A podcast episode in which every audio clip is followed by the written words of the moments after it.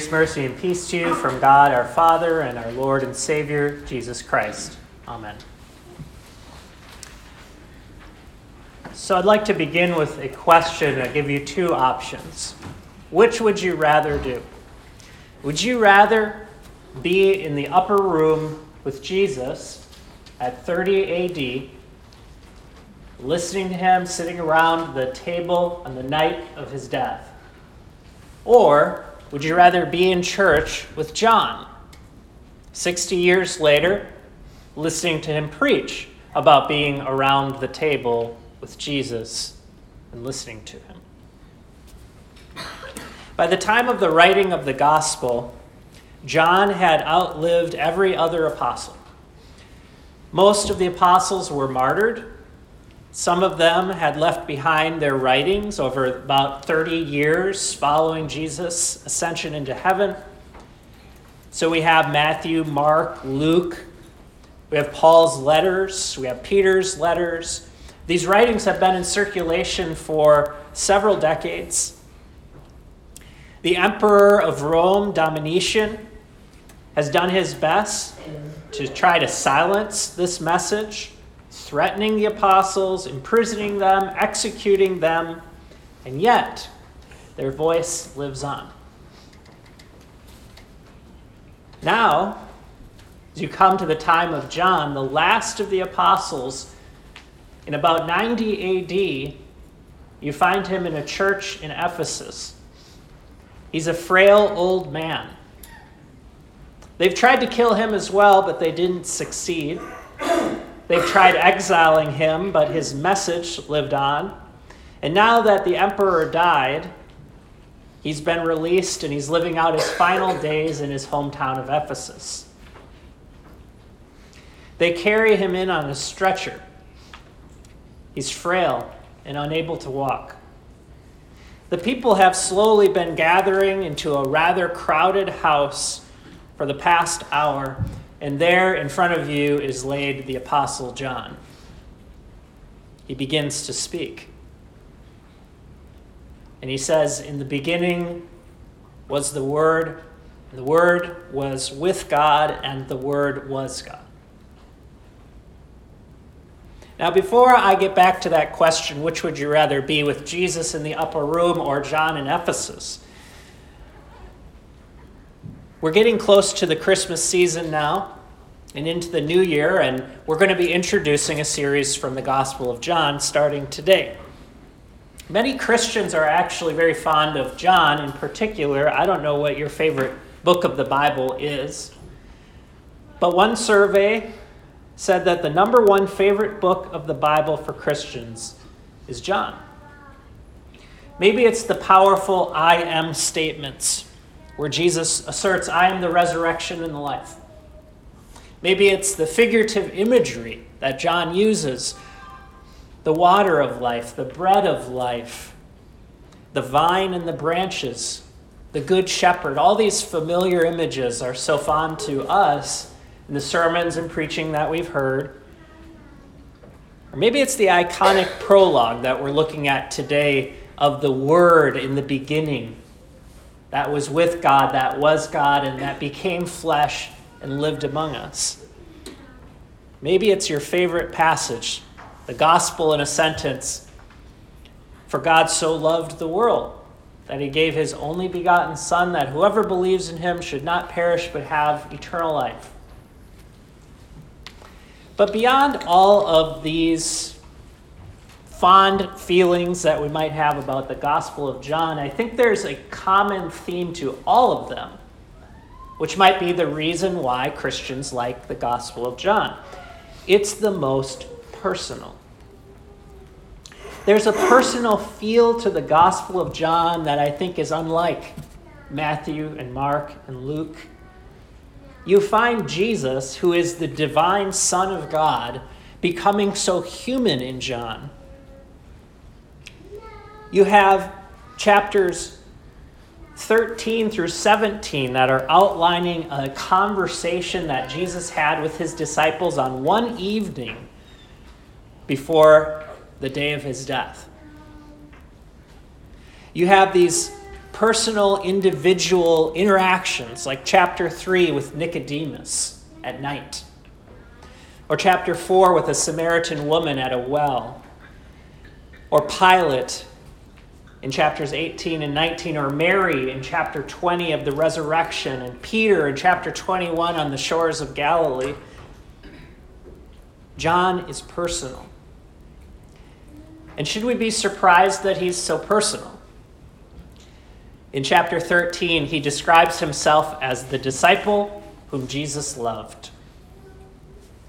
Chapter 13 is the first chapter that begins that final night it lasts five chapters long, a conversation between Jesus and his disciples about the coming of the Holy Spirit and the meaning of his death and the hope of his resurrection. But it begins with this meal in which Jesus calls out his adversary, the devil, and says that one of the disciples is going to betray Jesus you find that all the disciples are looking around, wondering who it is that's going to betray Jesus. And Peter nudges John. He says, Ask him. So John is the one to ask Jesus who will betray him. The reason for that is John is the one closest to Jesus at the table. It's described as having the most special choice place at the right hand of Jesus. John describes himself in chapter 13 as one of his disciples whom Jesus loves, who is reclining at the table at Jesus' side. Now, the description is much more personal than that, and the translations don't even bring full expression to it. You see, the tables in Eastern cultures were very low to the ground. They didn't sit on chairs. They laid on their side or sat cross legged up to the table. They ate with their hands. And the place of most honor would be next to the right hand of the one who is the guest of honor or the host of the meal. And when John uses a word that in Greek is kolpos, which doesn't mean that he was just at his side, but it means that he was in his embrace. As they're reclining around this table, John is on Jesus' shoulder. That's why he's the one to ask, Lord, who is it? The disciple whom Jesus loved has been in the embrace of Jesus himself at that Last Supper where he gives communion, where he tells his disciples the meaning of his death. So you can see why John's gospel would be so personal. In fact, John begins his gospel in chapter 1 with that same word to be at the side and embrace of someone. In verse 18, chapter 1, he says, No one has ever seen God. No one. Not in his fullness, not in his glory, not for who he really is. No one has seen God at any time, but the only begotten Son who is at the Father's kolpos. He has made him known. Same word, meaning the one who has been in the Father's embrace. Some translations will say bosom or chest. To be in the Father's hug has now come down to earth to us, and then through Jesus, the human, humble form of God Himself, John has been in the embrace of Jesus. So you can see a gospel here from an old man who's reflecting on how personal his relationship with God is. To be in the embrace not just of a man, but of God Himself. That's why he begins by describing the Word becoming flesh what could be more personal than for God to become one of us? John's gospel is a personal word from God to you and to all the world.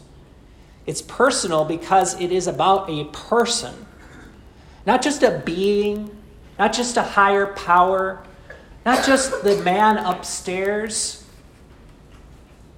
but a person who has a personality, who gets personal with his people, his disciples, and you. And it's described as the Word becoming flesh. So I'd like to take the second half of the sermon to deal with that phrase, the Word becoming flesh, and what it means, how personal it really is. I don't want you to get lost in too much of the history or the language of this, but we are going to get into a little bit of the Greek because it's important. In chapter 1, it says, In the beginning was the Logos L O G O S is the word in Greek for word. But in the minds of the people at that time, it meant more than that. So to us in English, we think of words as something we learn in school vocabulary, sentences, grammar, sounds that we make, things that we write on paper. But for the Greeks and the Jews, it meant more than that. There are actually two different ways of looking at this verse and seeing it first through the eyes of Greeks and also through the eyes of the Jews. When I was starting to learn how to preach sermons, you learn some of it in seminary, but it doesn't end there. So, as I was learning to preach sermons, I studied homiletics, which is the, the ability and art to deliver a sermon. And along the way, I learned some tips. Most of it you don't really learn in books, you learn from experience. But two of the most helpful things I learned uh, came along. One was early on when someone told me to think in thoughts rather than sentences and words.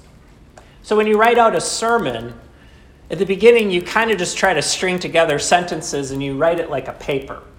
And maybe you've heard a, a preacher who is, is very young in the ministry and you might find his sermon sounds like a paper.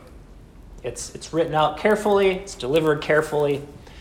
But then this other preacher told me to pre- think in thoughts. In other words, what the people are going to remember are the thoughts that you are thinking, and then how can you get those thoughts out into their heads and hearts. So think in thoughts rather than stringing sentences and linear thoughts. Second thing that helped me was when somebody said, Well, what's your objective? When you preach a sermon, what's the goal? In other words, if you're teaching, if you're a teacher, and at the end of the day you're going to finish your class, you want to make sure you've reached your objective. And maybe that's a behavioral objective, or maybe it's an objective of understanding when they leave that classroom or when they leave the church what do you want them to do? Not just what do you want to say, but what do you want them to do when the sermon is over? So, those two things have helped me along the way to understand how the word works, both in how it captures thoughts and then also in how it gives you something that changes your life. It does something for you in your heart and in your life. And in a way, these are the two ways of looking at the Word. So the Greeks looked at logos as the thoughts.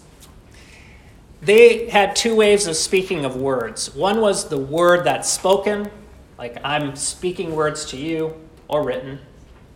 And the other was the word that you think. It'd be better understood as a thought, an idea. So before you put the words out of your mouth, you have ideas in your mind. Now, the Greeks thought of these ideas as what orders all of the universe. In other words, there's ideas everywhere. Some of them are good and some are bad. But the good ones are the principles by which everything is designed.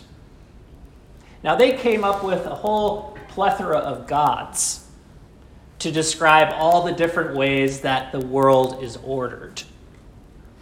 You know, Zeus being the god of, of thunder and weather. They also thought of these gods as principles. So, for instance, if they wanted to put a thought into words about beauty, and they wanted to think about beauty as the most beautiful thing they could find, they would point to things in nature. Like a mountain, river, valley that's quiet with birds singing on a sunshine, warm day. So the thought of beauty is translated into the words describing what beauty is like in nature. Or goodness. Goodness, in its ultimate idea, is translated into an act of sacrifice for a fellow soldier, where you lay down your life for your comrade in war, would be called good because it's expressing the principle of goodness, and we could agree that's good. Or it's true, such as math expressing a truth 1 plus 1 equals 2. Okay, so beauty, goodness, truth are kind of abstract principles, but we express them in language.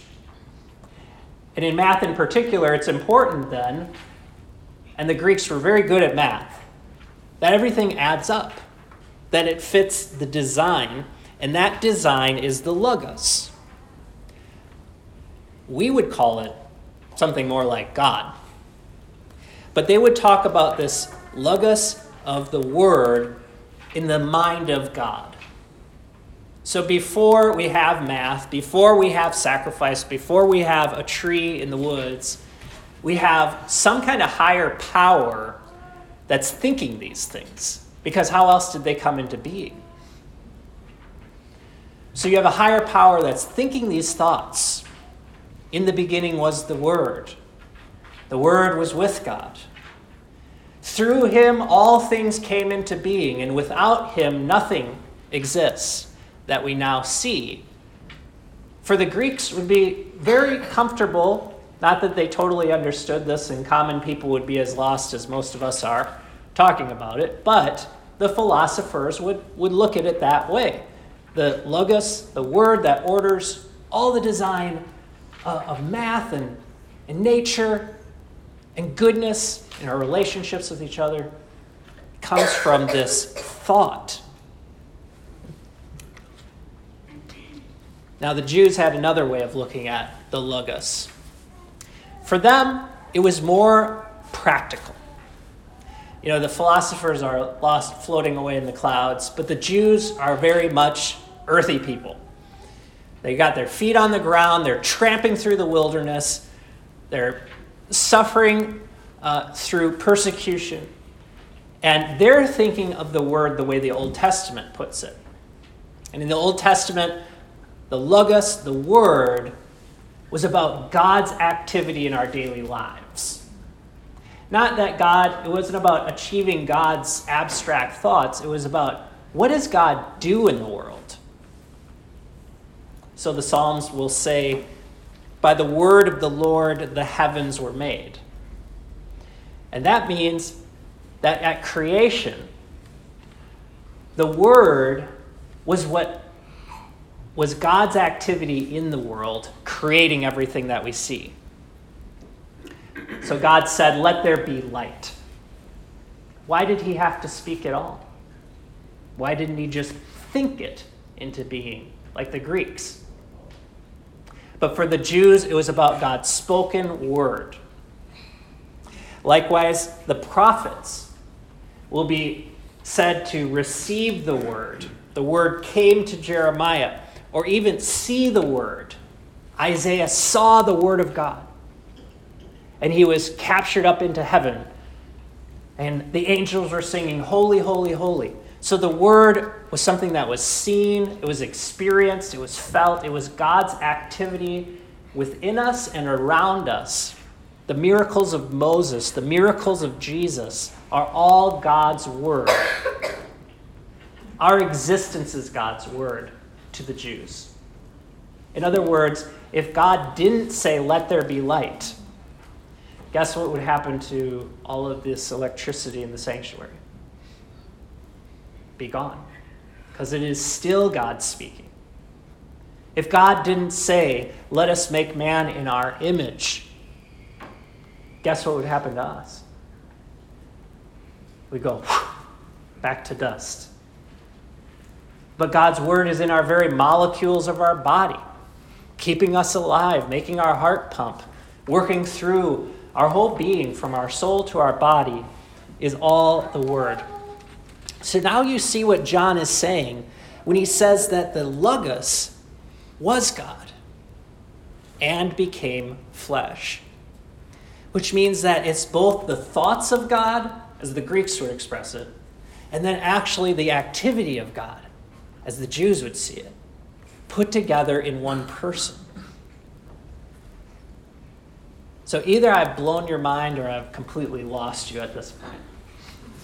The point we're getting at is the Logos, the Word, made flesh, is the expression of God thinking and doing the most personal things he possibly could to tell us who he is. Which is why it says, No one has ever seen God. Not the Greeks. And the Jews saw portions of him, but not his fullness. the only God who is at the Father's bosom.